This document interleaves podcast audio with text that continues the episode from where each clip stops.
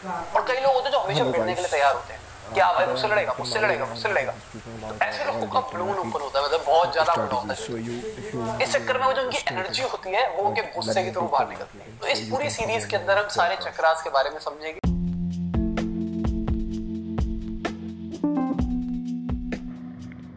Hello everyone तो मैं आज आप लोगों को इस पॉडकास्ट में स्वागत करता हूँ। आज मैं कुछ नहीं बताऊँगा बस ट्राई करूँगा कि पॉडकास्ट में।